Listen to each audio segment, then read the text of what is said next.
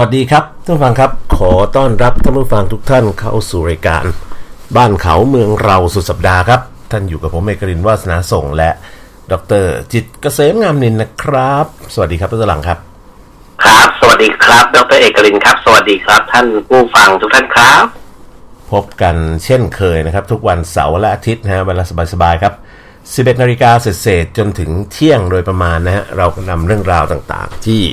น่าสนใจมาพูดคุยกันแบบสบายๆ ช่วงนี้ก็เหมือนเดิมฮะทุกหลังช่องทางการติดต่อสื่อสาร ถ้าเป็น Twitter ก็ของผมก็แอดดรเอกรินนะ D R E K A R I N นะครับ ของดรหลังแอดจิตเกษม J I T K A S A M E แล้วก็ Facebook ครับ อยู่ที่ไหนครับดรหลังครับ Facebook ก็ง่ายนิดเดียวนะครับ ท่านผู้ฟังที่ใช้งาน Facebook อยู่แค่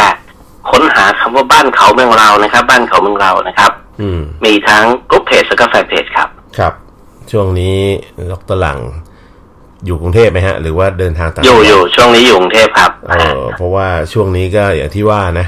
ถึงแม้ว่าจะรัฐบาลจะมีมาตรการผ่อนคลายอะไรต่างๆขึ้นมาแล้วแต่ดูจากตัวเลขผู้ติดเชื้อที่ยังคงสูงอยู่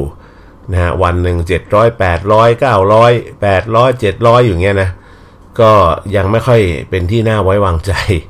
ในการที่จะไปไหนมาไหนแม้กระทั่งเดินห้างในกรุงเทพนี่ก็ยัง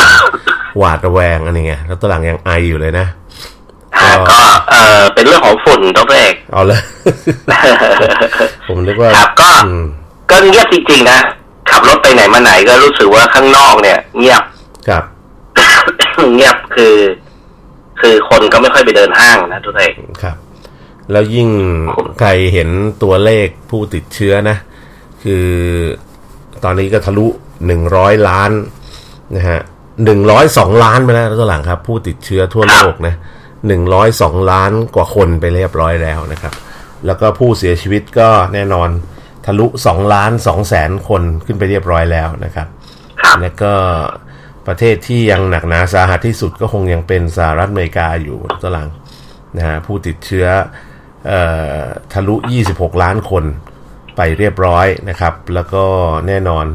นะผู้ติดเชื้อรายวันนะยังคงทะลุแสนกว่าคนนะฮะนะตัวหลังครับแสนห้าแสนหกแสนเจ็ดอยู่แถวๆนี้นะครับ แล้วก็ผู้เสียชีวิตเนี่ยสูงสุดในโลกครับอยู่ที่อเมริกานั่นแหละนะสี่แสนสี่หมื่นสามพันเจ็ดร้อยกว่าคนนะครับ ก็ถือเป็นจำนวนผู้เสียชีวิตที่ทะลุเเกินอย่างที่เราเคยคุยกันไปว่า เอ่อเกินกว่าผู้เสียชีวิตในสงครามโลกครั้งที่สองของอเมริกาไปเรียบร้อยแล้วนะครับเพราะฉะนั้นถือว่าครั้งนี้สงครามครั้งนี้เป็นสงครามกับโรค เชื้อโรคนะนะฮะที่อ่าสหรัฐอเมริกาสูญเสียหนักหนาสาหัสไม่แพ้สงครามโลกครั้งที่สองเสียหายหนักกว่าสงครามโลกครั้งที่สองอีก เพราะว่าผู้เสียชีวิตเยอะกว่าโดยเท่าหลังถึงแม้ว่าจะเหมาก็เรียกว่าอะไรอะ พี่ใหญ่อะสตังค์เยอะนะตวหลังพิมพ์แบงก์เองอะอืม ก็ไปเหมาเอ่อวัคซีนทุกค่ายทุกอะไรที่สามารถจะเหมาได้ จากทั่วโลก จนกระทั่งเอ่ออะไรนะ WHO เขาออกมาแซวๆไงบอกว่า พี่ครับพี่กรุณาเหลือเผื่อแผ่ชาวบ้านเขาบ้างนะครับ ประมาณนั้นแล้วตวหลังนะฮะ ก็ก็หนักจริงอะ่ะ ต้องบอกต้องบอกว่าเขาหนักจริงเขาคงต้องเหมือนกับดิ้นรนเอาตัวรอดอะ่ะ คือ ครับคือตัวเองมีตังค์ไงยังไงก็ก็ต้องให้ตังค์ทำงานอะตวหลังครับ แต่ก็ต้องบอกไว้เลยก่อนเลยว่า วัคซีนที่เราฉีดกันในประเทศทั่วโลกเลยนะครับตอนเนี้ย เป็นวัคซีนที่อนุมัติให้ใช้เป็นกรณีฉุกเฉินพิเศษนะทุกท่านใช่ใช่ไม่ใช่กรคือณีปกติแล้ววัคซีนเนี่ยจะต้องมีการทดลองเออกับสิ่งมีชีวิตว่ามีผลข้างเคียงต่อมนุษย์เนี่ย นานกว่านี้ทุกท่านใช่ แต่วัคซีนโคโรนาไวรัสโควิด -19 เนี่ย ครั้งนี้การผลิตวัคซีนนี่ชั้นสั้นมากเลยนะครับ ถ้าเปรียบเป็นเปรียบเสมือนเครื่องดื่มก็ต้องเรียกว่า draft อะสดเออสดเบียร์มากสดนะอืมเบียร์สดนะเอ่ฮะอสาเกสดอะไรอย่างเงี้ยนะอ่าฮะแล้วก็สาโทสดนะอืมสาสาสาโทคือสดอืมถ้ามาเท่าสาโทมากันมาอะไรสักหน่อยก็จะกลายเป็นสาเกอะไรอย่างเงี้ยนะอ่าฮะ แต่ว่าอันนี้ก็ต้องคือถือว่าวัคซีนสดเอ่อการฉีดเนี่ย เป็นการฉีดโดยที่ผู้รับการฉีดจะต้องยินยอมนะด้วยครับอืมเพราะว่า เพราะว่ามันทดลองน้อยมากสั้นมากเลยอะก็แน่นอนยี่ละห้อเราก็เราก็ถึงเห็นว่ามันมันก็มี side effect ที่ทำให้มีผู้เสียชีวิตไปจำนวนเยอะพอสมควร แต่คิดเป็นเปอร์เซ็นต์แล้วก็น้อยนะ แต่ว่าก็มีผู้เสียชีวิตในกลุ่ม เฉพาะเนี่ยโดยเฉพาะผู้สูงอายุเนี่ยอย่างในในประเทศสแกนดิเนเวียเขาก็ฉีดกันแล้วก็เสียชีวิตไปเกิน30คนน่ะตัวหลัง คือครับรับวัคซีนก่อนแต่เสียชีวิตอะเพราะเผลอๆอาจจะคืออยู่เฉยๆไม่ฉีดวัคซีนอาจจะไม่ตายไงถึงแม้ว่าจะเป็นครับโรคนั่นโรคนี่อยู่แล้วอะไรอย่างเงี้ยแต่ว่าพอรับวัคซีนเข้าไปแล้ว ก็ไปเลยนะตัวหลัง อันนี้ก็เป็นครับเรื่องที่ เอ่อก็ก็ยังไม่มีใครออกมาพูดอะไร มากนักก็คงยังคิดว่ามันก็เป็นเขาบอกว่ามันก็เป็นเรื่องความเป็นปกติของวัคซีนที่มีโอกาสที่จะมีคนแพ้หรือผู้เสียชีวิตได้ แต่เป็นเปอร์เซ็นต์น้อย แต่บังเอิญว่ามันโอ้โหมันแบบออกข่าวมาแบบนี้นี่ก็ คือจะให้ให้เอามาฉีดให้แบบญาติผู้ใหญ่ผมผมก็คงไม่อยากให้ฉีดเหมือนกัน ถูกไหมครับเออ เป็นดรหลังดรหลังจะให้ฉีดไหมอะอืมก็นั่นแหละสินั่นน่ะสิก็มันก็ต้อง คือเราก็เลยชอบพูดกันเป็นประจำนะตอนหลังครับว่าครับเอ่อการป้องกันไว้เนี่ยหมายถึงว่าป้องกันที่ตัวเราเองนะคือการลดครับการลดโอกาสที่จะไปสัมผัสเชื้อนะก็คือการอืมใส่หน้ากากการล้างมือด้วยเจลแอลกอฮอล์ตลอดเวลา หรือไปไหนก็แล้วแต่ก็ให้ไปเขาเรียกนะ เช็คอินนะฮะแล้วก็เช็คเอาท์นะครับ เพื่อจะได้รู้ว่าไทม์ไลน์ตัวเอง ไปอยู่ตรงไหนยังไง หรือดาวน์โหลดหมอชนะมาลงไว้ตัวหลัง ถ้าครับใครถ้าเราเข้าไปอยู่ในโซนที่มันอันตรายปุ๊บมันก็จะมี alert เตือนขึ้นมานะคฮะรับครับ แล้วอ้าวตอนนี้ชักใกล้ตัวเข้ามาทุกทีแล้วตัวหลังอืมเออ เห็นไหมในห้างเงี้ย เอาห้างไอคอนสยามนี่ก็มีข่าว ใช่ไหมมีผู้ที่แบบต้องไปสอบสวนกันเป็นร้อยอะแล้วตัวหลัง นะครับแม้กระทั่งเรื่องของดีเจมาตูมใช่ไหม ก็เป็นครับเรื่องที่โอ้โหดราม่าด่ากันเละเทะไปหมดนะฮะรวมถึงอาจจะเลยเถิดไปถึงเรื่องการดำเนินคดีสำหรับการปกปิดไทม์ไลน์นะเรื่องนี้ก็เป็นปัญหาที่เกิดนะท่านหลังครับ มันเป็นเรื่องครับส่วนตัวก็จริงแหละ แต่ว่าพอมันไม่มีความเป็นส่วนตัวจริง ๆ ในกรณีที่มันเกิดเหตุลักษณะแบบนี้ไงคืออมคุณยังไงคุณก็ต้องให้ข้อมูลน่ะนะ ซึ่งเอ่อทางคุณหมอเขาก็ยืนยันว่าก็ก็เอ่อ ควรจะต้องให้ข้อมูลมานะแต่ถ้าเป็นคนที่เอ่อไม่ได้มีชื่อเสียงอาจจะไม่กลัวมากเนี่ยตัวหลังครับ ก็ให้ข้อมูลไปครับไปไหนมาไหนบ้างใช่ไหมแต่พอเป็นผู้ที่มีชื่อเสียงเนี่ยแล้วตัวหลัง ไปไหนมาไหนที แล้วมันไปในที่อะโคจรหรือไปเจอคนที่มันไม่ควรจะไปเจอหรืออะไรอย่างเงี้ย ก็ไม่อยากให้ข้อมูลไงนะฮะก็เลยกลายเป็นว่าเป็นประเด็นขึ้นมา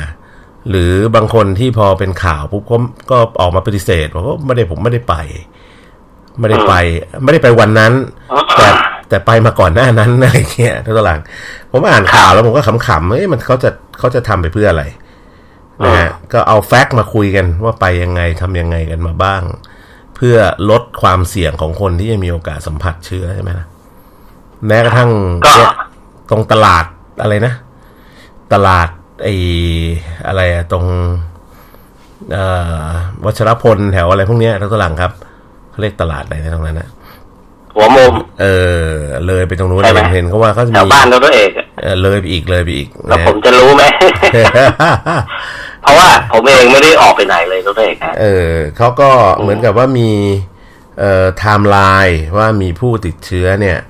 เอ่อไป เป็นรู้สึกจะเป็นร้านขายข้าวมันไก่หรือสักอย่างใช่ไหมสักสักอย่างหนึ่งนะตอนหลังครับ เสร็จแล้วครับมันมาเกี่ยวข้องกับที่ออฟฟิศผมด้วย มันตลกดีอะคือ ปรากฏว่า เออเชื่อไหมว่ามันวนไปวนมามีมีลูกน้องเอ่อในออฟฟิศคนหนึ่งที่เขาบอกว่าเขาไปในตลาดแห่งนั้นไปอยู่ร้านร้านแถวนั้นอะไปซื้อข้าวซื้อของ ในช่วงเวลาที่ดูแล้วมันอาจจะสุ่มเสี่ยง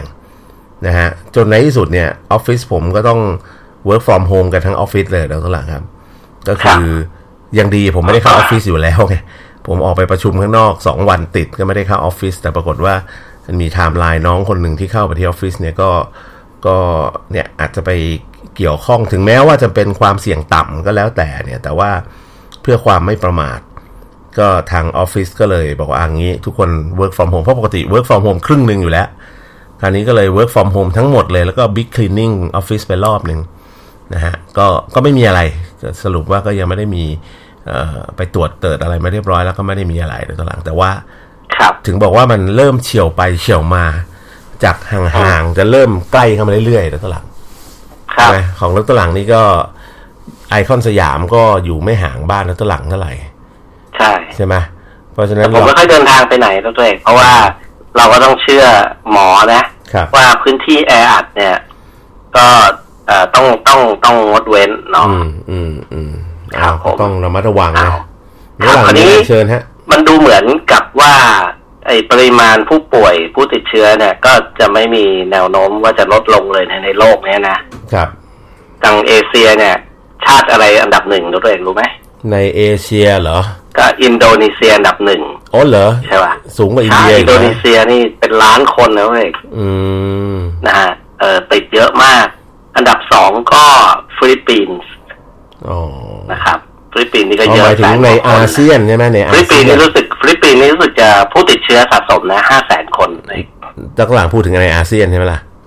ออในเฉพาะในอาเซียนอ่าถ้าเอเชียนี่อินเดียเขาเขาอันดับสองอ่าโลไม่กใช่เอาเฉพาะอาเซียนก่อนมนะฮะถ้าอาอาเพราะว่าอาเซียนอินโดใช่ แล้วก็อินโดอันดับหนึ่งอันดับสองก็ฟิลิปปินส์ห้าแสนคนครับ อันดับสามก็มาเลเซียแสนกว่าคนนะอืม อันดับสี่ก็เมียนมาแสนกว่าคน อืมนะฮะอ่าอาเซียนมีสิบประเทศนะครับ ครับ ก็จะมีระดับหลักหมื่นคนเนี่ย ก็จะมีไทยอืมที่น้อยๆเนี่ยก็เวียดนามไทยลาวเอ่อ กัมพูชา แล้วก็สิงคโปร์อืมแต่สิงคโปร์เนี่ยเขาน้อยเพราะเขาเป็นเกาะไงครับบิดมันก็ของไทยเนี่ยถ้าไม่เจอแรงงานจากเอ่เยอะอมากจากชายแดนเนี่ยเข้ามาแล้วก็เอาเชื้อมาปล่อยตามบ่อนนะอืมแล้วก็มีคนไปเที่ยวบ่อนไปแอบไปบ่อนไปเพราะบ่อนอยู่ตามชายแดนนะทุกท่านครับครับ เราจะว่าบ่อนอยู่ชายแดนตอนแรกก็คิดอย่างนั้นนะอืม แต่พอเกิดเรื่องเกิดราวปรากฏว่าเออเป็นบ่อนบ่อนอะไรนะบ่อนวิ่งอะบ่อนลอยบ่อนบินที่ต้องบอกงี้ในเมืองต้องบอกงี้แล้วก็หลังครับ คือเออคือบ่อนเนี่ย มันบ่อนมันกระจายอยู่ทั่วประเทศแหละเอ่อคนที่คนที่ชอบเล่นน่ะเขาไปเล่นทุกที่ที่มีบ่อนอืมแล้วชายแดนไทยเนี่ยในแดนไทยกับเพื่อนบ้านเนี่ย ส่วนมากถ้าเป็นจุดผ่อนปลนฝั่งเพื่อนบ้านก็จะมีบ่อนเกือบทั้งนั้นนะมีคาสิโนอะแล้วก็หลังที่ถูกกฎหมาย ก็ไปผมเคยไปคาสิโนอยู่ทีหนึ่งคือไปสำรวจดูระบบไฟฟ้าอะไรเขาอะนะเข้าไปก็เห็นมีแต่คนไทยเต็มบ่อนในในเมียนมาในอะไรอย่างเงี้ยแล้วตหลัง ก็มีแต่คนไทยไปเล่นไงคือคนไทยไปเล่นข้ามฝั่งไปเล่นเนี่ย แล้วสุดท้ายอันนี้คือผมพูดถึงก่อนโควิดนะเป็นหลายสิบปีแล้วเป็นสิบปีแล้ว ไอ้บอลบอลหรือคาสิโนที่อยู่ฝั่งเพื่อนบ้านเราเนี่ย มีแต่คนไทยไปเล่นง่ายแล้วตอนหลังครับนะครับ เสร็จแล้วเขาไปเล่นฝั่งนั้นกลับมาเขามากลับมาบ้านเรา แล้วเขาเนี่ยมันก็จะมีบ่อนวิ่งบ่อนเจ้นู่นบ่อนลุงนี่บ่อนเฮียนั่นอะไรอย่างเงี้ย กระจายอยู่ตามจุดนู้นจุดนี้ ไอ้คนกลุ่มเดียวกับที่ไปเล่นที่บ่อนต่างต่างประเทศเนี่ย คือหมายถึงบ่อนเพื่อนบ้านเนี่ย ก็มาเล่นอยู่ในบ่อนพวกเนี้ย เพราะฉะนั้นดรหลังก็จะเห็นโครงข่ายว่ามันถึงกระจายเข้ามาในบ่อนไงเพราะว่าครับบ่อนเนี่ยที่เป็นถูกกฎหมายจริงๆอะมันคือบ่อนที่อยู่ในประเทศเพื่อนบ้าน ครับใช่ไหมเพราะฉะถูนั้กนกฎหมายเพื่อนบ้าน เออ ถูกกฎหมายเพื่อนบ้าน แต่ว่าอืมไอ้บ่อนผิดกฎหมายบ้านเราเนี่ย คนก็คือคนกลุ่มเดียวกับที่ไปเล่นบ่อนถูกกฎหมายในประเทศเพื่อนบ้านแล้วก็กลับมาเล่นบ่อนผิดกฎหมายในประเทศเรานี่แหละอืม ก็เพราะว่าบ่อนอืมบ่อนในประเทศเพื่อนบ้านเนี่ย บางทีเขาปิดชายแดนไงอ่า ถูกต้อง อืมไปแล้วกลับไม่ได้ก็ไปติดเชื้อ หรือไปแล้วก็ไปเที่ยวเล่นหลายที่เล่นทั้งนอกในบ้านนอกบ้าน ใช่อ่านะฮะก็ก็ติดเชื้อมานะครับอืมนะฮะแต่ว่าก็อย่างที่ต้นหลังพูดถึงเมื่อสักครู่นี้ว่าในเอ่อรู้สึกจะมีสำนักข่าวเอ่อต่างประเทศนะ จะเป็น AFP หรืออะไรสักอย่างเนี่ยแหละครับเขา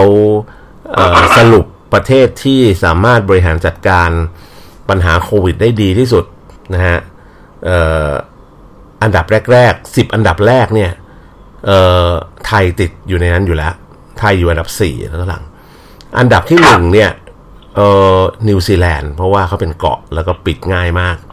คือไม่ให้เข้าไม่ให้ออกมันก็คุมได้หมดละเพราะเป็นเกาะนะฮะประเทศที่สองที่ดูแล้วเอ่อแจ๋วมากก็คือเวียดนาม นะครับครับเอ่อจำนวนผู้ติดเชื้อเขาเขาน้อยกว่าเรานะครับ แล้วก็เอ่อเวียดนามนี่ควบคุมได้ดี เพราะว่าเหมือนเขาเด็ดขาดอะนะรัฐบาลเด็ดขาดคำสั่งห้ามอิดออดนะครับ ประเทศที่สามก็เป็นเกาะอีกเหมือนกันเห็นไหมคือประเทศที่เป็นเกาะเนี่ยคุมง่ายก็คือเอ่อไต้หวันนะครับ ไต้หวันนี่ก็อย่างที่เราทราบดีว่าเขาเอาเทคโนโลยีมาช่วย แล้วก็มีการปิดเกาะไม่ให้เข้าไม่ให้ออก ห้ามคนต่างชาติเดินทางเข้าออกเลยฝรั่งแล้วก็แทร็กครับนะ บังคับทุกคนที่จะเอ่อแบบเหมือนเราอะให้ลงหมอชนะอะไรประมาณอย่างเงี้ยแล้วฝรั่งครับแล้วก็เอา ICT เอาเอ่อ data เอ่อเขาเรียกอะไรอะเอ่อ big data เอามาวิเคราะห์วิจัยว่าว่าใครต่อใครไปไหนยังไงบ้าง ถ้าเกิดการติดเชื้อขึ้นมา จะแท็กกันยังไงเงี้ยนะ อันดับสี่ประเทศไทยฮะนะครับ อันดับห้าเนี่ย ประเทศไซปรัส เออ แต่ที่น่าแปลกใจคืออันดับหกรวันดาตัวหลังนะรวันดาติดอันดับหกกับเขาด้วยนะ แล้วก็อันดับเจ็ดไอซ์แลนด์ อันดับแปดออสเตรเลีย อันดับเก้าลัตเวีย แล้วก็อันดับสิบศรีลังกา นี่คือ top 10 ที่บริหารจัดการโควิดได้ดีที่สุด 10 อันดับแรกของโลก ซึ่งที่กำลังพูดเนี่ยคือคือต่อให้เรารู้สึกเรา แหมด่ารัฐบาลด่าคนนู้นด่าคนนี้ด่าทุกคนแต่ละหลัง แต่เราก็ครับยังถือว่าสถานการณ์ดีอันดับต้นของโลกนะครับใช่ไหมคือผู้ติดเชื้อเรายังอยู่ใน เนี่ยขนาดทีละหกเจ็ดร้อยเนี่ย ก็ยังดีกว่าอีกหลาย ๆ ประเทศ ในโลกนี้นะตัวหลังครับ ใช่ใช่นะฮะเพราะว่าประเทศอื่นนี่เขาติดกันเละเทะไปหมดเลยนะตัวหลัง ครับคุขมณะไม่ประเทศแย่ที่เป็นมหาอำนาจทางเศรษฐกิจนะในยุโรปอืม ไม่ว่าจะเป็นเยอรมนีฝรั่งเศสอังกฤษนะฮะอิตาลีก็อ่วมกันทุกประเทศตัวเองถูกต้องถูกต้องเพนะราะครับฉะนั้นงั้นก็เป็นโรคปราบเซียน เอ่อในในโอกาสที่ เนี่ยเขาเรียกว่าสถานการณ์ยังไม่คลี่คลายนะอืม ผมก็คิดว่าประชากรโลกเนี่ย ก็จะคุ้นเคยหรือชินชา หรือคุ้นชินกับเอ่อสภาวะการปรับตัวเพื่อการทำงานควบคู่ไปกับการ แพร่ระบาดของโคโรนาไวรัสตัวเองอืมนะผมว่าคนจะคุ้นแหละครับนะเช่นตอนเนี้ยเอ่อคนไทยเราเนี่ยทำงานฝรั่งด้วยนะ คนทั่วโลกเลย work from home ครับ จริงๆ work from home จำได้ว่าผมเคยเขียนบทความสักสิบปีที่แล้วลูกเอกไม่น้อยกว่าสิบปีที่แล้วนะฮะเคยเขียนบทความเพราะว่าผมเคยไปสัมผัสองค์กรฝรั่งไงอืมเอ่อองค์กรนานาชาติของฝรั่งเนี่ย เขาจะมีออฟฟิศอยู่ทั่วโลกเลยครับ มีคนทำงานอยู่ทั้งในอเมริกาในเอเชียในยุโรปนะฮะแล้วก็เอ่อกลายเป็นองค์กรเนี่ยไม่เคยหยุดนิ่ง ครับ หมุนเวียนคือมีคนทำงานตลอด 24 ชั่วโมง ตลอดเวลาเพราะว่าประเทศหนึ่งนอนอีกประเทศหนึ่งตื่นอะไรอย่างเงี้ยนะส่งลูกกันไปฮะแล้วก็ทุกคนก็ work from home ด้วยอืมคือไม่ได้ไม่ได้มีออฟฟิศอะไรเป็นเรื่องเป็นราวนะทุกคน work from home แล้วก็แล้วก็ทำงานให้กับองค์กร เนี่ย องค์กรนานาชาตินะฮะก็เห็นมาอย่างน้อยก็โอ้โหยี่สิบสามสิบปีแล้วอืมแล้วก็แล้วก็ตอนสมยุคสมัยที่อ่าเราคุยกันเรื่องการประหยัดพลังงานอะไรเงี้ย ลดต้นทุนการเอ่อเอ่อการดำรงชีวิตประจำวันของประชาชนเนี่ยครับก็คิดว่าการเอ่อก็เขาก็ออกแผนออกวิธีการ work from home อะไรมาโอ้โหเป็นสิบกว่าปีแล้วนะตัวเองนะฮะแต่ก็ไม่ค่อยมีใครใช้ใช่เอปะออืมเออจน โคโรนาไวรัสโควิด -19 มานี่คือบังคับทุกคนใช้ แล้วตอนนี้ทำได้ว่าทุกคนจะจะเขาเรียกอะไรอะ จะคุ้นเคย จะคุ้นชิน คุ้นชิน แล้วทำงานเขาบอกเขาบอกทำงานหนักกว่าเดิม ใช่จริงจริงจริงจริงเด็กใช่ไหมที่เพเรีราะยว่านไม่ต้องเจอหน้ากันไม่ต้องคุยกันอะ เด็กคือที่วันเรียนที่เอาพุทอย่างเดียวคือตอนงานไปปุ๊บพรุ่งนี้ต้องเสร็จพรุ่งนี้ต้องเสร็จอะไรอย่างเงี้ยใช่ใช่ป่ะบางทีทำงานในออฟฟิศเนี่ย คุยคุย โปะแจกงานกันปุ๊บเฮฮากันเฮฮาไปกินนู่นกินนี่ เจ้านายไปกินด้วย เอาหยวนอืมอะอีกวันหนึ่งก็แล้วกันอะไรอย่างเงี้ยใช่ไหมอืมเพราะว่ามันมีความคุ้นเคย มีมีความเป็นกันเองระหว่างเจ้านายกับลูกน้องไงครับอะอะงั้นงั้นพรุ่งนี้เดี๋ยวขออีกวัน เจ้านายขออีกวันเลยคำพูดแบบ มันมันมันมีมิตรภาพเข้ามาเกี่ยวข้องไงทุกเองอืมแต่พอแจกงานไปทุกคนต้อง work from home เนี่ยนะ ดูที่บางทีเอาไม่รู้คำหน้าอย่งเดียวรู้ตาไม่รู้ใจกันเนี่ยเออเอาผลงานกันล้วนๆไงหลายคนก็บ่นโอ้โหงานหนักกว่าเดิมนะใช่ใช่หนักกว่าเดิมแม้กระทั่งเรียเพื่นอนอผมอนไลน์ก็หนักกว่าใช่เดิเพื่อนมใช่เพื่อนผมเป็นอาจารย์นะเลยฮะแต่ก่อนสอนห้องหนึ่งเนี่ย สอนอยู่แค่ไม่ถึงร้อยคนน่ะ อืม แต่ก่อนสอนห้องละสองร้อยครับ เออ แต่พอบอกว่าเฮ้ยต้องมี social distancing ก็มาเหลือว่าสอนห้อง ห้องใหญ่เท่าสองร้อยคนนะอืมแต่ให้นั่งแค่ให้ให้นั่งแค่ไม่ถึงร้อยคือต้องมีช่องว่างระหว่างผู้เข้าเรียนครับ จนตอนนี้ทุกอย่างเป็นออนไลน์ไงเรียนจากที่บ้านทุกคนเปิดคอมเรียนหมดเลยอะ่ะอืมเรียนสดนะครับแต่เรียนจากที่บ้านเนี่ยปาก็ห้องเรียนเนี่ยพกปาเข้าไปห้าร้อยคนเลยเออใช่ป่ะเออ คนคนคนถูกบังคับมาเรียนเนี่ยแต่ก่อนบอกเฮ้ย สองร้อยคนก็แน่นแล้วนะตอนนี้ห้าร้อยเลยเลยเพราะว่ามันดูจากการเช็คชื่อไงคือคนไม่เข้ามามันก็ไม่เบี้ยวก็ยากเบี้ยวไม่ได้เลย อะไรก็ไม่ได้เออจะแอบเดินจะไม่ไม่เข้าฝากเพื่อนเรียนอะไรก็ไม่ได้แล้วตอนหลังไม่ได้ไม่ได้ผมเออผมนึกถึงสมัย โอ้คือเราเทคโนโลยีเนี่ย มันจะทำให้เราไอ้สิ่งที่มันเคยเป็นไปไม่ได้ในอดีตเนี่ยเราเองครับ มันกลับมาเป็นไปได้หมดเลยนะยกตัวอย่าง อืมอืมยก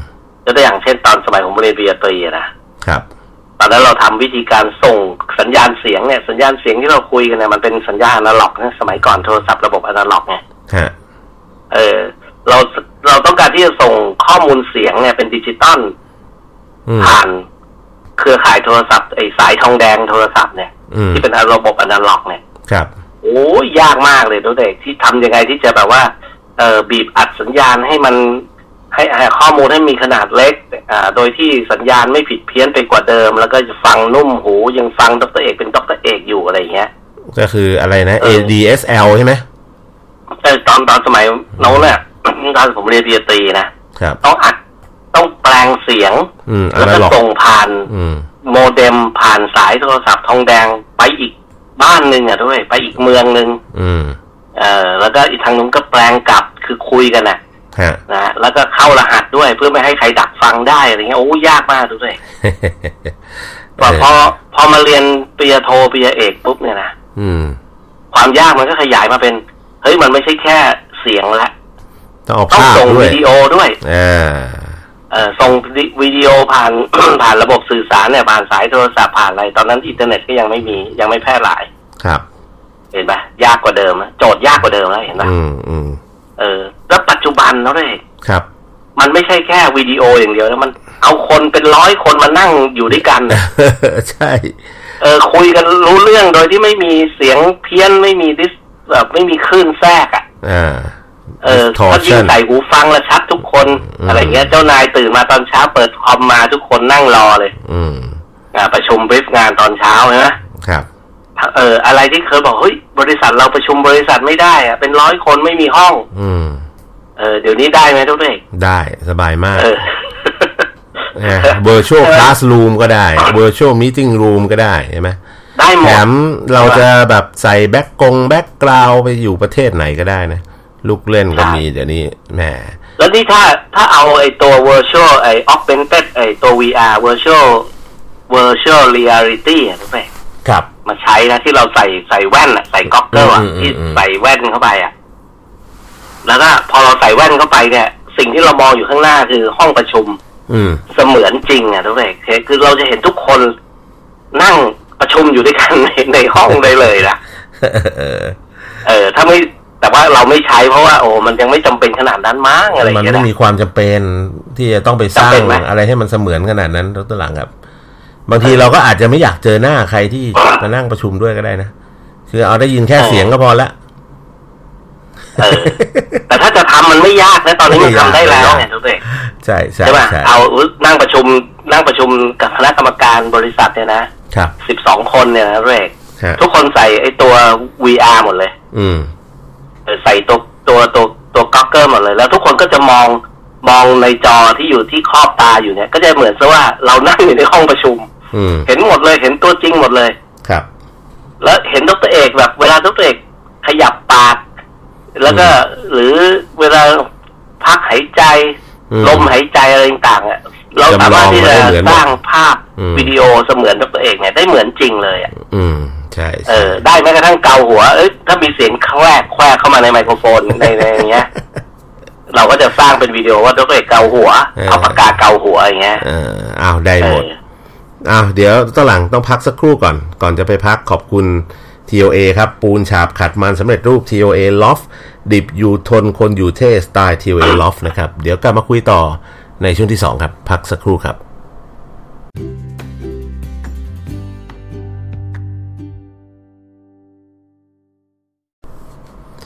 สวัสดีครับทุกฟังครับ ขอต้อนรับกลับสู่ช่วงที่ 2 นะฮะ กับรายการบ้านข่าวเมืองเราสุดสัปดาห์ครับ ท่านอยู่กับผมเมกรินวาสนาทรงและดรจิตเกษมงามนินนะครับ กลับมาคุยต่อครับ ครับ สวัสดีครับท่านผู้ฟัง ที่รักทุกคนครับ สวัสดีครับดรเอกฤทธิ์วัฒนาส่งสุด ๆ ไปเลยครับ ครับ ก็มาคุยต่อเมื่อสักครู่นี้เราหลังทิ้งท้ายเรื่องของเอ่อ virtual reality อ่า virtual reality ใช่ไหมเพราะว่าเดี๋ยวนี้เนี่ยไอ้เทคโนโลยีตัวนี้ถูกเอามาใช้เยอะในวงการ เอ่อเขาเรียกอะไรวงการขายของอะ่ะขายขายของขายคอนโด ขายบ้าน ขายอะไรต่ออะไรแม้กระทั่งขายอาหารขายขนมอะไรอย่างเงี้ย เขาทำเป็น virtual shop ตัวตหลัง เนื่องจากว่าแม้กระทั่งผ่าตัดนะ วงการแพทย์ใช่ วงการแพทย์ก็ทำเป็น เอาไว้ฝึกหัดก็มีนะฮะอะไรอย่างเงี้ยต่างๆ ก็มี ก็คือตัวตหลังสามารถที่จะทำเหมือนเสมือนไปเดินห้างอะชี้ไอ้นั่นชี้ไอ้นี่ ซื้อนั่น ซื้อไอ้นี่ แล้วก็ถึงเวลามันส่งมาที่บ้านเลยนะฮะเขาอันนี้ก็ทำแล้วเทคโนโลยีก็ไปถึงนั่นแล้วนะโดยเฉพาะเมืองจีนก็ทำไปก่อนแล้วนะฮะหรือแม้กระทั่งการที่เอ่อตัวหลังจะไปซื้อคอนโด นะเดี๋ยวนี้ก็ตัวหลังมีไอ้แว่นเอ่อคือสมัยก่อนเนี่ยเขาจะต้องทำห้องตัวอย่างใช่ไหมเพื่อให้คนเดินดูก่อนที่จะแบบจะเสร็จอะไรเงี้ยโอ้ต้องเสียเงินสร้างห้องตัวอย่างนั่นนี่ขึ้นมา แต่สุดท้ายเนี่ยเออมันมันเปลืองอะแล้วตัวหลังสุดท้ายมันก็ต้องรื้อออกไปแหละไอ้ตรงห้องตัวอย่างนั่นนะเพราะว่ามันเหมือนเอาไปทำออฟฟิศเพื่อการขาย แต่ปัจจุบันเนี่ยคนไปถึงปุ๊บเนี่ยเขามีโอ้โหแว่นให้สวมเลยแล้วตหลัง พาเดินดูแบบเดินดูโดยที่ไม่ต้องไปเดินดูในห้องจริงตอนนี้นะมันคือคือคือประหยัดไม่ต้องสร้างไอ้เขาเรียกอะไรอะม็อกห้องตัวอย่างเออห้องม็อกอัพตัวนั้นขึ้นมาเนี่ยไม่ต้องไม่ต้องสร้างเลยใช่ไหมไม่ต้องสร้างแล้ว ใช้ใส่ด็อกใส่ก๊อกเกอร์เลย ใช่ใส่แว่นเข้ามารวมถึงการพาทัวร์โรงงานโน้ตหลังตอนนี้มีหลายที่ทำแล้วนะ พาทัวร์โรงงานโรงไฟฟ้าโรงอะไรเงี้ยเนื่องจากว่า เออเวลาเราจะไปพาทัวร์เนี่ย บางพื้นที่มันเป็นพื้นที่อันตรายอะจะเดินพาเดินซีซัวเข้าไปก็ไม่ได้ แต่ว่าก็อยากให้เขาเห็นว่าไอ้ระบบตรงนั้นมันทำงานยังไงอะไรอย่างเงี้ยนะเอ่อหลายโรงงานหลายพื้นที่เนี่ย ก็เอาไอ้ตัว augmented reality ตัวเนี้ยนะฮะเอามาใช้นะฮะพื้นที่ที่พาเดินได้ก็พาเดินดู แต่พื้นที่ที่เป็นพื้นที่อันตรายพื้นที่เสี่ยงนะไม่ควรพาคนนอกเข้าไปเนี่ยเขาก็ใช้วิธีการให้ สวมแว่นแล้วก็พาเดินดู ผ่านไอตัวไอตัว AR พวกนี้ตหลังครับ แล้วก็จะเห็นหลักการทำงานสามารถ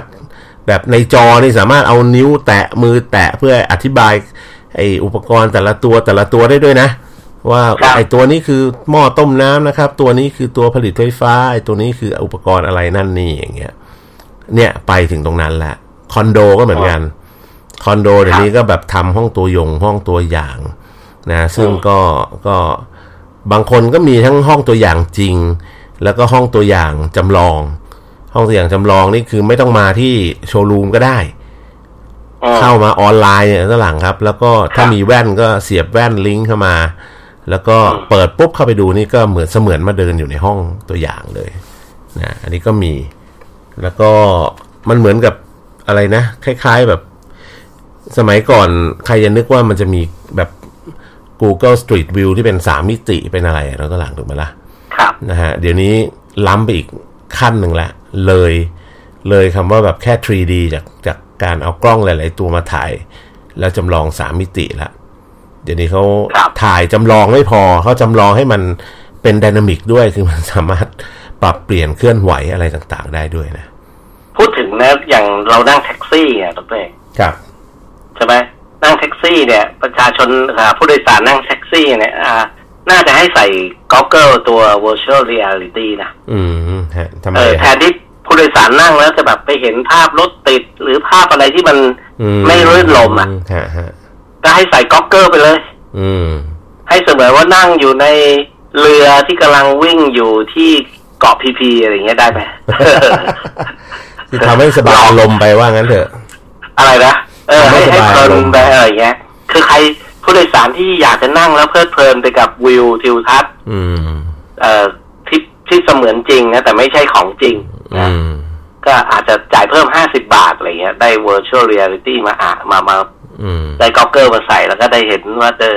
ระหว่างที่ขับรถไปเนี่ย ก็เหมือนว่าขับไปเที่ยวไหนอะไรทำนองเนี้ยนะเออมีช้างออกมา มีม้าลายออกมาไม่ใช่อะไรเงี้ย นี่ผมว่าตอนนี้เศรษฐกิจไม่ดีคงไม่มีใครอยากจะจ่ายเพิ่มมานะอืมครับก็ผมนึกภาพไปถึงอนาคตเลยนะหลายภาพยนตร์ไซไฟในอดีตที่เราเคยดูกันดรหลังจำได้ไหมที่คุณอาโนชวัสเนเกอร์แสดงอะครับแล้วก็ที่มันไปเกี่ยวข้องกับการไปตั้งอาณานิคมมันดาวอังคาร แล้วก็การหลอกสมองว่าเอ้ตอนนี้เราจำลองว่าให้เราเป็นตัวละครตัวนั้นตัวนี้ได้ แล้วก็จนหลอกกันไปหลอกกันมาจนไม่รู้อะไรจริงอะไรไม่จริงอะดรหลังครับนะฮะภาพยนตร์เรื่องนั้นนี่เป็นภาพยนตร์ในใจผมตลอดการกันเพราะว่ามันทำได้ดีนะทำได้ทะลุโลกดีแล้วตลังครับ แล้วก็ถูกเอามาทำใหม่ใช่ไหมสองรอบมั้งนะครับ ที่ทำเพิ่มเติมขึ้นมา แล้วก็ยังสนุกอยู่ ดูแล้วก็ยังคงสนุกสนานนะครับ เพราะฉะนั้นไอ้ไอ้การ นั่งทำงานร่วมกัน หรือการประชุมทางไกล คือแต่ละคนไม่ได้อยู่ในห้องประชุมเลย แล้วก็เอ่อผ่านระบบสื่อสารความเร็วสูงเข้ามา แล้วก็มีระบบคอมพิวเตอร์ที่ช่วยสร้างสถานการณ์ให้เสมือนจริง ว่าเราอยู่ในห้องประชุมเดียวกันอะไรเงี้ยนะครับ เออนั่งคุยนั่งอะไรเหมือนคือคือคือมันตอนนี้มันทำได้แล้วเนี่ยนะผมกำลังนึกถึงแล้วอนาคตล่ะตัวเองเราจะเห็นอะไร อื เกี่ยวกับการทำงานไอ้ทางกายร่วมกันเนี่ย อืม อย่าบอกนะว่า เอ่อด้วยระบบไอ้สื่อสารความเร็วสูงผ่านแสงเนี่ยนะผ่านเส้นใยดำแสงอะไรพวกเนี้ยใหญ่ถึงกับว่าเราสามารถมุดเข้าไปในท่อไปโผล่อีกฝั่งหนึ่งได้เลยคงเป็นไปไม่ได้นะตัวเองนะคือคืออะไรที่ในอดีตที่เอออย่าง ผมเรียนมาทางอิเล็กทรอนิกส์อะไรที่มันเคยทำไม่ได้อะตอนนี้มันทำได้หมดเลย แล้วมันแบบทำเลยเป้าเลยสิ่งที่เราคาดการไว้หมดเลยนะอืม แล้วใช้ ตอนนี้เลยกำลังกำลังคิดว่าอีกสิบปีข้างหน้าเนี่ยนะถ้าไอตัวไวรัสยังอยู่แล้วเรายังหรือมนุษย์เนี่ยมีความคือเลิกแล้วที่จะต้องไปทำงานออฟฟิศอะครับคือมนุษย์ตอนนี้กำลังเคยชินแล้วกับการ work from home อะเชื่อไหมทุกเด็กหรือไม่ก็ไอโควิด -19 สูญสิ้นไปหมดแล้วเนี่ยนะโดน ฉีดวัคซีนกันหมดแล้วสูญสิ้นไปหมดแล้วเนี่ยพอทุกคนอีกสองปีข้างหน้าทุกคนกลับไปที่ออฟฟิศอะมันจะรู้สึกแปลกๆว่าเอ้ยเออเฮ้ยมันทำงานไม่ได้ อะ เออมันแบบ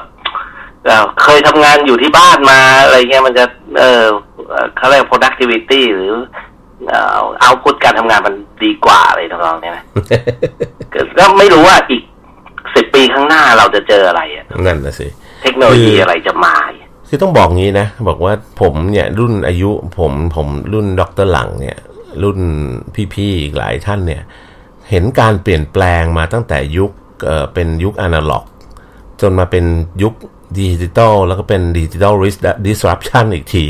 คือมันเป็นดิจิตอลแล้วยังไม่พอยังมี digital disruption อีกคือ มันเกินคำว่าเป็นดิจิตอลอีกนะ เพราะมันมีเรื่อง speed เรื่องของ service เรื่องของอะไรต่างๆ เข้ามาเกี่ยวข้อง ที่มันเอาดิจิตอลมาใช้ตัวหลังครับ ครับ เราเห็นมาแต่คือเอางี้ดีกว่า เราตั้งแต่ยุคที่แบบเป็นอนาล็อกก็เป็นโทรศัพท์ยุคเก่าหรือแม้กระทั่งวิทยุก็ยังเป็นยุคเก่าๆ จนมาถึงปัจจุบันเนี่ยเรามองทุกอย่างทุกอย่างเป็นดิจิตอลหมดแล้วแล้วก็มี service ที่เราไม่เคยคิดว่ามันจะเป็นไปได้นะยกตัวอย่างเช่นที่ดรหลังพูดเมื่อสักครู่นี้ก็คือการส่งสัญญาณเสียง สมัยก่อนจะเป็นเรื่องยาก ถัดมา ผมผมทำ research ตัว project ตัวนี้เลยตอนป.ตรีครับ เนี่ยใครจะเชื่อว่าปัจจุบันนี้มันมาได้ไกลขนาดนี้ในช่วงอายุเราเองนะช่วงอายุเราเองนะแล้วเราก็ต้องเราต้องติดตามเทคโนโลยีถ้าปัจจุบันดรหลังยังมีความรู้อยู่แค่ไอ้ส่งผ่านเสียงผ่านสายทองแดงป่านนี้ดรหลังก็ทำอะไรไม่ได้แล้วถูกไหมแล้วเราก็หยุดไม่ได้ไงเนื่องจากเทคโนโลยีมันพัฒนาเร็วมาก เราก็ต้องตามเทคโนโลยีให้ทันอยู่ตลอดเวลา แล้วก็แล้วก็ แอพพลายเอาเอาเทคโนโลยีใหม่ๆ มาใช้ให้เกิดประโยชน์ใช่ไหมเหมือนผมกับดรหลังเนี่ย สมัยก่อนโอ้โหแบบเราเราจะจัดรายการวิทยุอย่างเงี้ยนะ ถ้าระบบเอ่ออินเทอร์เน็ตไม่ดีอย่างเงี้ยโอ้โห มันก็สื่อสารกันยากจัดวิทยุออนไลน์แล้วก็ยาก ปัจจุบันนี้โอ้โหเขาจัดไลฟ์สดเป็นว่าเล่นใช่ไหมท่านก็หลังคือไลฟ์สดปัจจุบันนี้ใคร ใครก็สามารถมีรายการวิทยุได้ ใช่ ทุกคนสามารถเป็นเจ้าของรายการตัวเองแล้วที่เรารู้จักกันในนามยูทูบเบอร์ทั้งหลายเนี่ย บางคนนี่แบบงงๆอะว่าเฮ้ยเขาเป็นอินฟลูเอนเซอร์เป็นยูทูบเบอร์ได้ยังไงทั้งทั้งที่ที่ยังหาหาจุดไม่เจอแต่เขาก็มีความมันความเป็นตัวของเขาเองนะเราก็ว่ากันไม่ได้แต่ว่า แต่ว่าหลายหลายคนบางคนก็สุดจริงกันไป ในหลาย ๆ ประเด็นนะจนหาหามาตรฐานคำว่ายูทูบเบอร์ไม่เจออ่าหลังนึกออกไหมหรือสมัยก่อนเน็ตไอดอลอย่างเงี้ย มันเคยแรก ๆ มันเหมือนดูดี หลังๆพอพูดถึงเน็ตไอดอลกลายเป็นว่าเน็ตไอดอลเป็นภาพลักษณ์ที่ไม่ค่อยจะดูดีเท่าไหร่อะไรเงี้ยนะมันมันอยู่ที่จำนวนหรือสัดส่วนของเน็ตประเภทของเน็ตไอดอลหรือประเภทของยูทูบเบอร์ที่ที่ทำรายการหรือทำสื่อออกมา ปัจจุบันแล้วตัวหลังไปกินก๋วยเตี๋ยวแล้วตัวหลังอย่างไลฟ์สดได้เลย ครับนะนี่นะครับ ใส่น้ำตาลช้อนเดียวพอนะครับ รักษาสุขภาพหน่อยอะไรอย่างเงี้ยนึกออกไหมคือว่ามันกลายเป็นว่า เฮ้ย ชีวิตเราทุกคนสามารถไลฟ์สดได้ตลอดเวลา แล้วเออ ไอช่องสัญญาณมันก็พอที่จะให้ทุกคนที่อยากจะไลฟ์สดเมื่อไหร่ก็ไลฟ์ได้โดยที่ไม่ติดขัดนะแสดงว่าเทคโนโลยีมันไปถึงถูกไหมล่ะ ครับและนี่นี่ระบบโทรศัพท์ระบบเคลื่อนที่ระบบ 5G กำลังจะมาอีกนะ ใช่ก็จะเป็นก็จะเร็วกว่านี้อีกนะแล้วมันก็จะเป็นพื้นฐานไปสู่ของไอตัวที่เรากำลังพูดถึงคือออโตโนมัสไงคืออีกหน่อยเนี่ยใครจะเชื่อว่าเราพูดถึงคำว่ารถยนต์ที่ขับเคลื่อนอัตโนมัติ โดยไม่ต้องมีพวงมาลัยไม่ต้องมีคนขับอะอันนี้ก็อยู่ในภาพยนตร์เนี่ยไซไฟในชีวิตที่เราดูกันมาเมื่อไม่กี่เมื่อสักสิบปีที่แล้วนี่เองนะ สิบกว่าปียี่สิบปีที่แล้วเนี่ยนะครับ เป็นภาพยนตร์ไซไฟอะแต่วันนี้มันมีวิ่งจริงแล้วให้บริการจริงแล้วแท็กซี่ที่ไม่มีคนขับอะแล้วก็เนี่ยพื้นฐานก็มาจากโทรศัพท์ 5G เนี่ยการสื่อสารที่รวดเร็ว ดูสภาวะจราจรดูสถานการณ์รอบๆ แล้วก็ตัดสินใจเองได้ว่าควรจะไปทางไหนอย่างไร ควรจะเบรกควรจะวิ่งอะไรเงี้ย แล้วให้บริการเองแล้ว เออ ตอนจริง ๆ แล้วเนี่ยน้องเอกผมเคยถ้าผู้ฟังอาจจะสงสัยนะเอ๊ะโทรศัพท์ 4G ที่เราใช้อยู่มันยังเร็วไม่ มันยังไม่มันจะมีอะไรมากกว่านี้อีกหรืออะไรเงี้ยนะน้องเอกเออผมก็เคยคุยกับทางรุ่นน้องที่เป็นผู้เชี่ยวชาญด้าน 5G เนี่ยนะครับ ก็พบว่าอย่างนี้น้องเอกว่า อีกหน่อยเนี่ย คนมีกระตังนะเขาก็จะได้ไอ้ตัวคุณภาพการไลฟ์สดเนี่ย คุณภาพสูง อยากเป็น HD Full HD อะไรเงี้ยนะ ใช่ คือรถตัวเอกต้องจ่ายแพ็กเกจนั้นไงอืม คือตอนนี้เราเป็น 4G ก็คือว่ารถตัวเอกเปิดไลฟ์สดทาง Facebook ทางอะไรเนี่ยรถตัวเอกก็ได้คุณภาพเท่า ๆกัน เสียงได้ขนาดหนึ่งภาพก็ได้ความคมชัดขนาดหนึ่งเออ ถูกต้อง ถ้าในพื้นที่นั้นคนใช้เยอะก็แบ่งๆกันไป แบ่งสปีดกันไป อืม ใช่ไหมคือ คือไม่ได้การันตีว่าทุกคนจะต้องเอ่อเปอร์เฟกหมดเนี่ยถ้าคนใช้เยอะอย่างเช่นคน เวลาเรามีม็อบปีอะไรเห็นป่ะโทรศัพท์ใช้ไม่ได้เห็นป่ะเออเออเออเพราะว่าอะไร เพราะว่าคนใช้ช่องสัญญาณเต็มไงแย่งแบบคนใช้ตัวสปีดจนเกือบเอ่อตัวตัวบิตเรทจนหมดจนทำให้คนอื่นใช้ไม่ได้อะไรทำนองเนี้ยครับ แต่พอพอพอเป็น 5G ปุ๊บเนี่ยไอ้ปัญหานี้จะถูกจะจะหมดไปเยอะตัวเองเพราะว่าอะไรรู้ไหมเขาจะไปเก็บเงินเพิ่มพวกไลฟ์สด อืม เออ แต่ว่าถ้าคุณจ่ายเพิ่ม นะแพ็กเกจเพิ่มเนี่ยคุณเวลาคุณไลฟ์สดนี่คุณได้เอชดีอะ เออ เออ ได้คุณภาพเสียงโอ้ภาพอย่างดีเลย แต่ถ้าไม่จ่ายคุณก็เอาเอาแบบค่อนแค้นแค้นแค้นไป เหมือนจัดสรรกันไปจัดสรรแบนด์วิดอ่าจัดสรร bandwidth พิเศษให้คุณมันที่จริงตอนนี้เราก็มีอยู่แล้วนะตัวหลังครับก็เนี่ยยกตัวอย่างพวกอะไรนะ Spotify พวกอะไรต่างๆ ที่เป็นพวกไฟล์เพลงอะทางตัวหลังแบบซื้อแพ็กเกจพรีเมียมยอมจ่ายเขาหน่อย เสียงเพลงมันจะเพราะขึ้นใช่แต่ว่าอันนั้น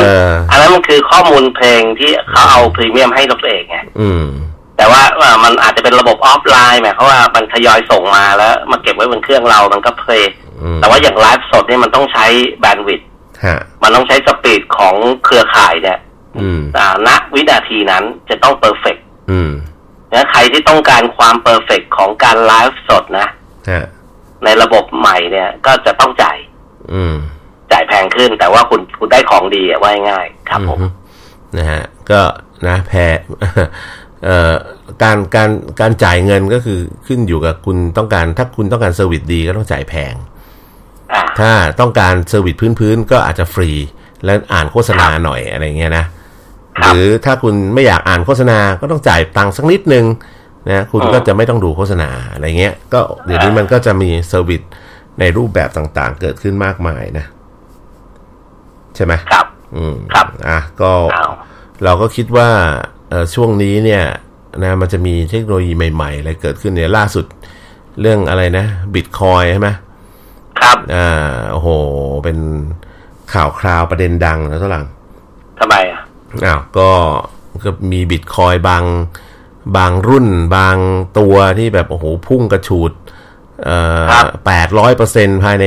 ไม่กี่วันอะไรอย่างเงี้ยอ่านะใช่ฮะใช่ที่เป็นมีอะตไรลาดเป็นรูปบิตคอยเป็นรูปหมาอีด็อกอะไรสักอย่างนะฮะหรือครับแม้กระทั่งตลาดตลาดหุ้นนะฮะที่ที่ต่างประเทศนะที่เขามีปัญหาเรื่องของการไปเอ่อเขาเรียกอะไรล่ะเอ่อเก่งกำไรราคาหุ้นนะ นะหุ้นขครัองบบริษัทที่ขายเกมขายอะไรที่เป็นร้านขายเกมในอเมริกาแต่ปรากฏว่าสุดท้ายแล้วเอ่อบริษัทที่ไปเก็งกำไรนี่ก็จุกกันไป เพราะว่ามีการรวมตัวกันของของรายย่อยนะในการที่ผลักดันราคา เพราะว่ารายใหญ่เองเนี่ยก็ไปเก่งกำไรว่าจะจะทุบหรือราคาจะตกลง ปรากฏว่ารายย่อยรวมตัวกันไปทำให้ราคาขึ้นแล้วก็หลังอืม แล้วก็ไอ้รายใหญ่นี่ก็เหมือนเก่งกำไรว่าขาลงไว้อะนะเก่งกำไรครับขาลงไว้ก็สุดท้ายก็ขาดทุนกันระเนระนาดตามกันไป อันนี้ก็เป็นประเด็นใหญ่ทั่วโลกเหมือนกันนะอ่าอืมอันนี้ก็ก็เป็นเรื่องของการเก่งกำไรในตลาดหุ้นของสหรัฐนะอ่าก็ส่วนบ้านเราตลาดหุ้นก็หนักพอสมควรนะ วันก่อนนี้ก็ตกลงมาหลายสิบจุดใช่ไหมแล้วตอนหลัง ก็มันเป็น30จุดมันเป็นเอ่อวัฏจักรทั่วโลกฮะตอนนี้ก็คือว่าเอ่อราคาหุ้นเอ่อการตลาดหุ้นเนี่ยมันคือตลาดของอนาคตไงครับ ตอนนี้เราก็เหมือนกับว่าเราซื้อของในราคาอนาคตกันไปจนเต็มกระเป๋าเงินเต็มบ้านแล้วอะอืม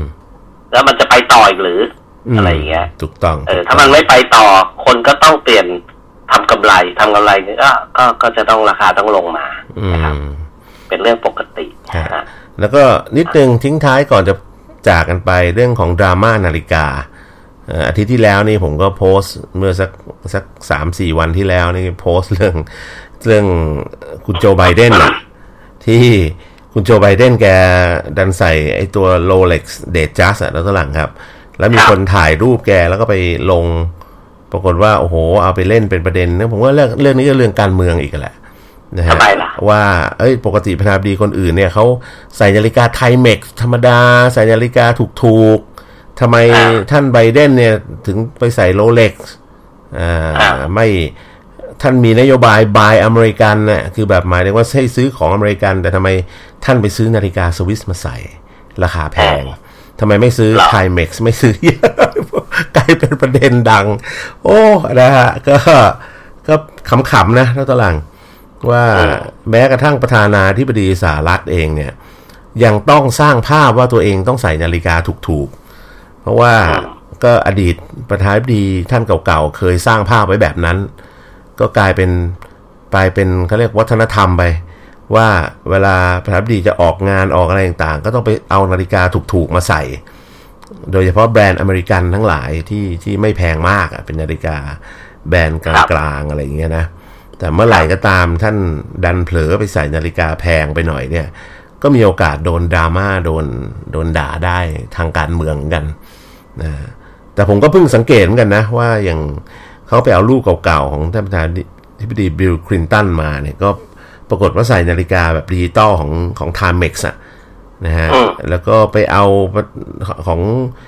รูปของประธานาธิบดีจอร์จ W. บุชมาก็เป็น Timex เหมือนกัน เพราะ Timex นี่เป็นยี่ห้ออเมริกันนะเอ่อครับ Indiglo ถูกราคาไม่แพงอ่าไม่แพง ราคาหลักอ๋อหลักพันน่ะตลาดครับ ส่วนอาจจะแบบพอพอเข้าบ้านปุ๊บเปลี่ยนจอดทุกอัน